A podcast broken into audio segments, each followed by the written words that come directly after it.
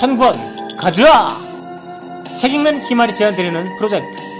일주일에 두 권, 1년에 100권. 그렇게 10년 동안 천권을 목표로 오늘도 힘차게 출발합니다.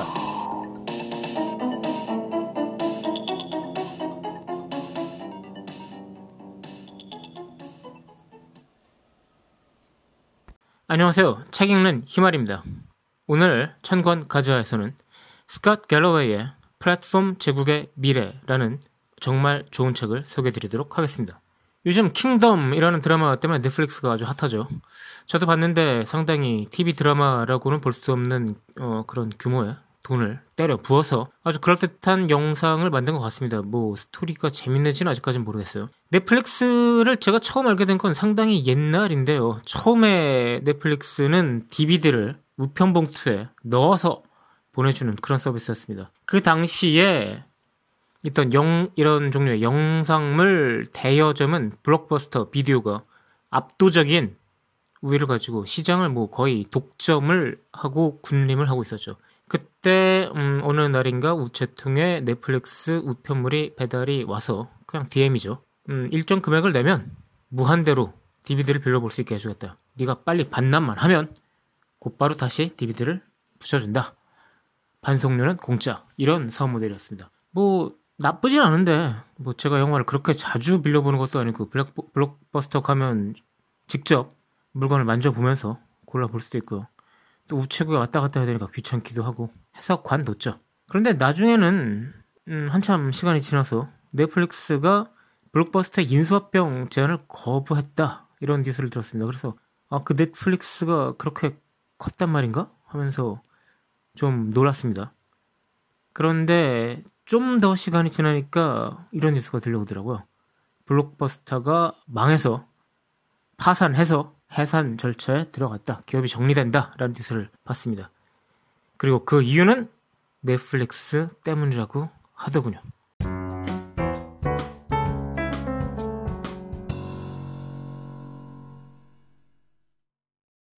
뭐 킹덤 얘기를 들었습니다만 넷플릭스 오리지널 드라마 시리즈 뭐 엄청나게 많죠. 대표적으로 하우스 오브 카드가 있었고요. 케빈 스페이시가 이제 그 여러 가지 추문을 인해서 지금은 빠졌습니다만 정말 대단한 완성도를 보이는 정치 드라마였고 정말 몰입도가 장난이 아니었죠. 더군다나 넷플릭스는 한꺼번에 한 시리즈를 갖다 공개해 버리니까 이건 뭐 거의 밤을 새면서 보게 만든 정말 엄청난 몰입도를 보여줬던 기억이 납니다. 자, 넷플릭스 는 팡의 일원이죠. F-A-A-N-G. 그래서 페이스북, 애플, 아마존, 넷플릭스, 구글 이렇게 해서 현재 미국 증시를 이끌고 더불어 4차 산업혁명을 이끄는 기업 중의 하나라고 합니다. 넷플릭스가 워낙 막대한 데이터를, 막대한 트래픽을 유발하기 때문에 미국 통신사들과 예전에 갈등을 불러일으키면서 망 중립성 논란을 불러일으키기도 했습니다. 자, 그런데 그런 문제가 아니고요. 스캇 갤러웨이의 플랫폼 제국의 미래는 바로 이 중에서 4개, 가파, 즉 넷플릭스를 제외한 나머지 4개 기업을 다루고 있습니다만 그 4개 기업을 요한 묵시록에 나오는 4개의 기사에 비유합니다.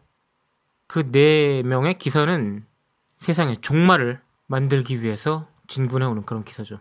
공포스러운 존재들입니다. 왜 그렇다고 생각을 하겠습니까? 일단 한 가지만 말씀을 드려보죠. 블록버스터를 기준으로 생각하면 제가 옛날에 살던 동네는 블록버스터가 여러 개 있었거든요. 지금도 기억이 납니다만. 집 근처에 있던 거에 자주 가서 영화도 빌리고 팝콘도 사고 했었죠. 가면은 매장도 엄청나게 넓고 직원도 진짜 많았던 걸로 기억을 합니다. 뭐 거의 줄 서서 기다릴 필요도 없었고 영화에 대해서 물어보면 대답해줄 직원들이 막 옆에 쫓아다닐 정도였죠. 한 매장마다 직원이 10명은 됐을 거라고 생각을 하거든요. 그런데 넷플릭스는 지금 그런 매장이 없을 뿐더러 글쎄요. 기업 전체로 보더라도 몇 명이나 고용하고 있을까요? 아까도 말씀드렸, 아까도 말씀드렸듯이 스콧 갤러와이가 플랫폼 제국의 미래에서 말하는 제국엔 4개가 들어있습니다. 넷플릭스를 제외하고 나머지가 들어있어요. 그럼에도 불구하고, 즉, 그 다섯 군데, 그 다섯 기업 중에 네 군데에 끼지 못하는 넷플릭스조차도 이렇게 막강하게 일자리를 없애고 있다고 합니다. 역시 마찬가지로 이 네 개 제국에는 포함되어 있지 않지만 우버 역시 일자리를 없애는 데는 정말 일가견을 보여주고 있죠.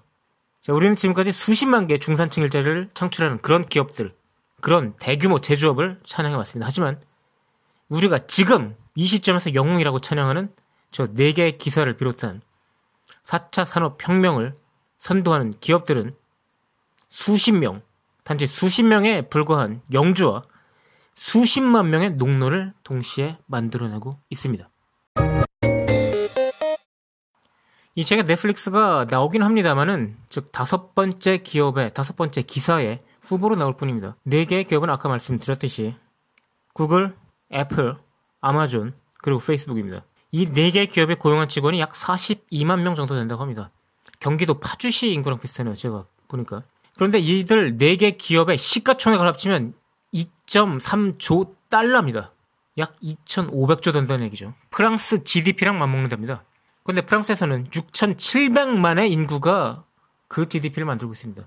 그걸 이 네 개 기업은 불과 42만 명을 가지고 만들고 있다는 거죠. 이게 현재 주식시장이 이들 기업에 대해서 판단하는 가치라고 말씀드릴 수 있겠습니다. 하지만 이 기업들이 과연 어떤 기업인가? 이 기업들이 단순히 일자리를 없애는 수준에서만 나쁜 기업인가? 그렇다면 산업혁명 당시에 방직기를 때려 부수던 러다이트 운동들 하던 그 사람들 마찬가지로 우리는 그냥 우매한 생각을 하고 있는 걸까요? 이 기업들이 정말로 아주 많은 새로운 일자리를 찾아 아, 새로운 일자리를 만들어 낼까요?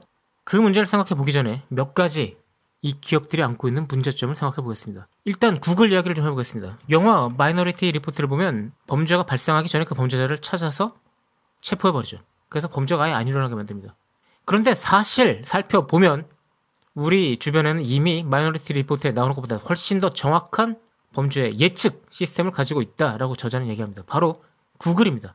범죄를 저지르기 전에 사람들은 구글에 접속해서 조언을 구합니다. 정보를 얻으려고 하는 거죠.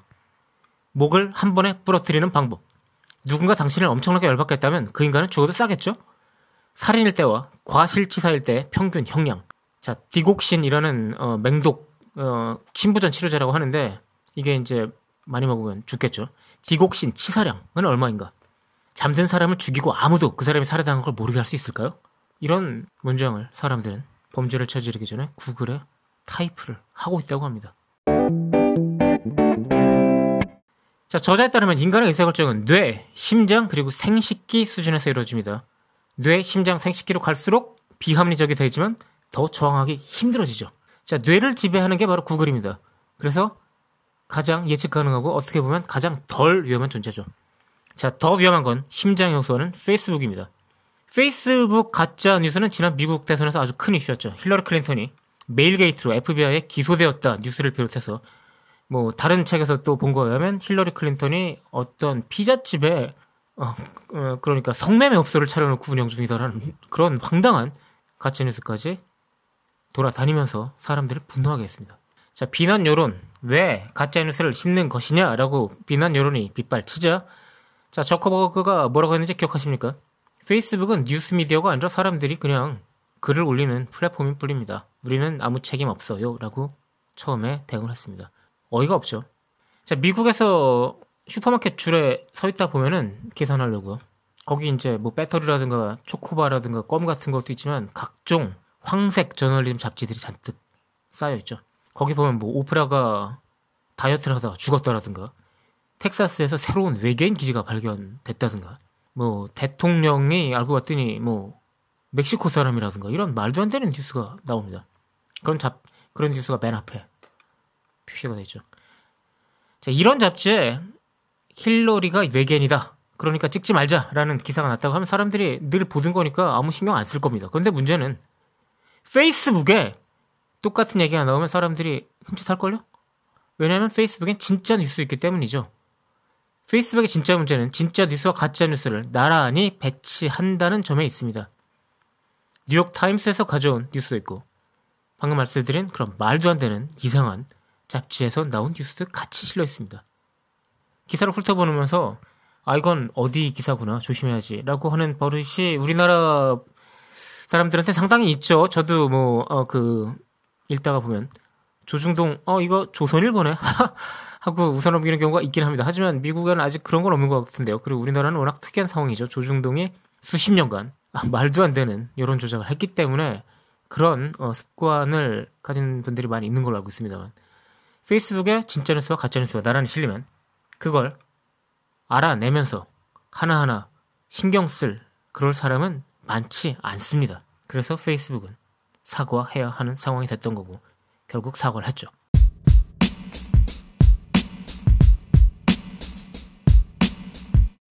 자, 그런데 아까 뇌, 심장, 생식기라고 말씀드렸죠. 자, 뇌는 구글, 심장은 페이스북입니다. 생식기를 통제하는 기업이 있을까요? 네, 있습니다. 바로 애플입니다. 자, 애플 제품은 무엇인가요, 현재? 전자기기인가요? 아니죠. 애플 기계는 사치품입니다. 사치품이 우리 인간 생활에서 어떤 역할을 하고 있나요? 바로 생식기.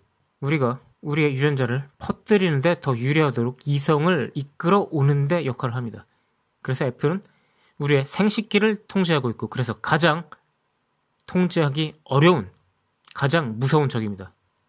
그래서 저자는 나중에 다른 4개 기업들, 즉 구글이나 아마존이나 페이스북이 사라진 다음에도 애플은 살아남아서 과거를 추억하고 있을 것이다 라고 얘기합니다.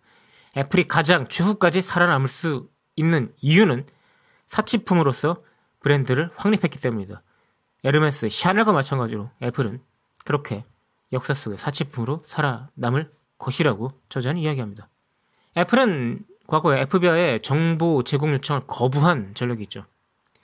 이때 애플에 대해서 열렬한 지지를 보낸 건 애플 팬들뿐만은 아닙니다. 프라이버시를 중요하게 생각하는 상당히 많은 사람들, 빅브라더의 출현을 거부하고 싶은 사람들이 애플에 지지를 보냈습니다. 자, 애플이 어떻게 사람들의 심리 행동을 조작할까 하는 내용은 이 책에 나오지 않습니다.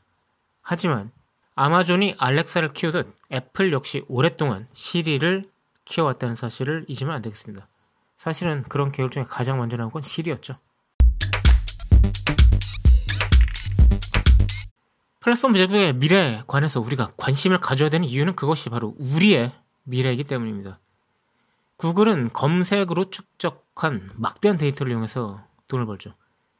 구글 피카사 같은 경우는 지금은 사라졌죠. 옛날에 있던 사진 서비스인데요. 사진 저장에 쓰라면서 막대한 공간을 막 퍼줬습니다. 그때 정말 다른 경쟁업체는 상상도 안 될 정도로 막 몇 개가를 퍼주면서 사람들을 끌어모았죠. 근데 제가 피카사에 사진을 올리다가 보니까 피카사가 그 사진을 마음대로 쓸 수 있다는 내용이 그러니까 terms of use에 써 있더라고요. 어이가 없었죠. 자, 당장 중단했습니다. 지금은 그렇지 않은 걸로 알고 있습니다만 여전히 그 피카사의 자리를 차지한 구글 포토, 구글 포토는 그 일을 하고 있지만 여전히 제가 저장한 그 데이터를 어떻게 사용하는지에 대해서는 알 수가 없습니다. 자, 이미 10년 전에 페이스북하고 구글, 구글은 둘 다 자기들이 정보를 보관만 하고 공유하지 않겠다고 얘기를 했는데 이 정책은 저자 스컷 갈로웨이에 의하면 거짓말하는 다름없습니다. 왜냐하면 우리가 기본적으로 가입할 때 우리는 정보 공유를 원하지 않는다라는 박스에 체크를 해야 되기 때문입니다. 가만히 있으면 그냥 공유가 되는 거죠. 이건 스웨덴에서 운전면허를 딸 때 나는 장기 기부를 거부한다 라는 박스에 체크를 안 하면 죽었을 때 저절로 장기 기부가 되는 것과 마찬가지 이야기입니다. 자, 거인 기업들. 이 네 개 기업은 기존 업체가 시도도 하지 못할 방식으로 시장 접근합니다. 다른 기업이 비용 대비 효과 같은 걸 따질 때 아마존 같은 기업은 아무도 진짜 못할 그런 거. 아무도 못할 만큼 엄청난 돈이 들지만 성공할 경우에 진짜 상상도 못할 만큼 혜택이 쏟아지는 그런 거 없나? 라는 걸 늘 찾는 게 바로 아마존이라고 합니다. 다른 데처럼 비용 대비 효과를 따지는 게 아니라는 거죠. 성공했을 경우에는 막대한 부가 쏟아지는 정말 아주 성공할 가능성이 낮은 그런 사업에 얼마든지 투자할 수 있는 여력을 가진 것이 바로 아마존입니다. 자, 우버의 사업 모델은 아주 세계 많은 지역에서 불법으로 됐죠. 우리나라뿐만이 아닙니다. 상당히 많은 나라에서 우버 서비스는 점점 불법이 돼가고 있지만 우버의 기업 가치는 시장에서 계속 올라가고 있습니다. 왜냐고요? 바로 그 우버에 투자하는 사람들은 우버가 그런 각국 정부의 규제에도 불구하고 미래에도 계속 이겨나갈 것이고 결국은 승자가 될 거라고 생각을 하기 때문입니다. 자, 규모가 큰 기업은 그만큼 많은 일자리를 창출할 거라고 생각하지만 실제로 그렇지 않다는 거 서두에 말씀드렸죠. 그런 기업은 현재 이 기업들은 4차 산업혁명을 전 선도하는 이 기업들은 높은 보상이 주어지는 소수의 일자리만 창출할 뿐입니다. 그리고 나머지 사, 나머지 사람들은 진짜 부스러기 같은 일자리를 놓고 쟁탈전을 벌여야 됩니다. 데이터 연결해주는 사람, 전화 받는 사람, 짐 옮기는 사람 이런 하찮은 작업들만이 많이 생길 뿐입니다. 아까 말씀드렸던 대로 소수의 영주와 수십, 수백만의 농노를 만드는 것이 바로 이들 기업입니다. 자, 저자는 사회에 위험한 이 현상이 이 사회는 분명히 사회에 위험함에도 불구하고 누그러질 기미가 전혀 보이지 않는다고 말합니다. 농노들은 정치적 울분, 이 울분을 계속 쌓아갈 것이고 결국 누군가 멋진 문장으로 선동을 하는 그런 선동가가 나타나면 그 선동가의 뒤를 쫓아서 옛날처럼 바스티유 감옥을 습격하겠죠. 자, 그게 과연 우리 사회에 옳은 일일까요? 지금 프랑스 대혁명이 끝난 지 벌써 백 수십 년이 지난 다음에 그때와 같은 일이 또 일어날지 모르, 모르겠다. 이렇게 우려하는 게 도대체 제대로 된 사회일까요? 그걸 막아야 하지 않겠습니까? 저는 대통령 당선인인 트럼프가 자기 딸 그리고 사위를 정무직에 임명하는 걸 보고 미국 대사관 직원한테 물어본 적이 있습니다. 아니 그렇게 하는 게 합법이냐고. 그랬더니 그 대사관 직원이 자기도 모르겠다고 하더라고요. 선동가는 이미 우리 주변에 활동하고 있는지도 모르겠습니다. 트럼프가 누구의 울분을 이용해서 대통령 자리로 나아갔습니까? 플랫폼 제국의 미래에 대해서 우리가 지금부터 알고 대비해야 되는 이유입니다. 오늘은 책은 힘을 참견 가져와서 제가 정말 2018년에 읽었던 책 중에 가장 좋았던 책 중에 하나인 플랫폼 제국의 미래, 스캇 갤로웨이의 플랫폼 제국의 미래를 소개해드렸습니다. 별 다섯 개 만점을 꽉꽉 채워주고 싶은 그런 책입니다. 이 책을 소개해드리면서 오늘 저는 물러갑니다. 안녕히 계십시오.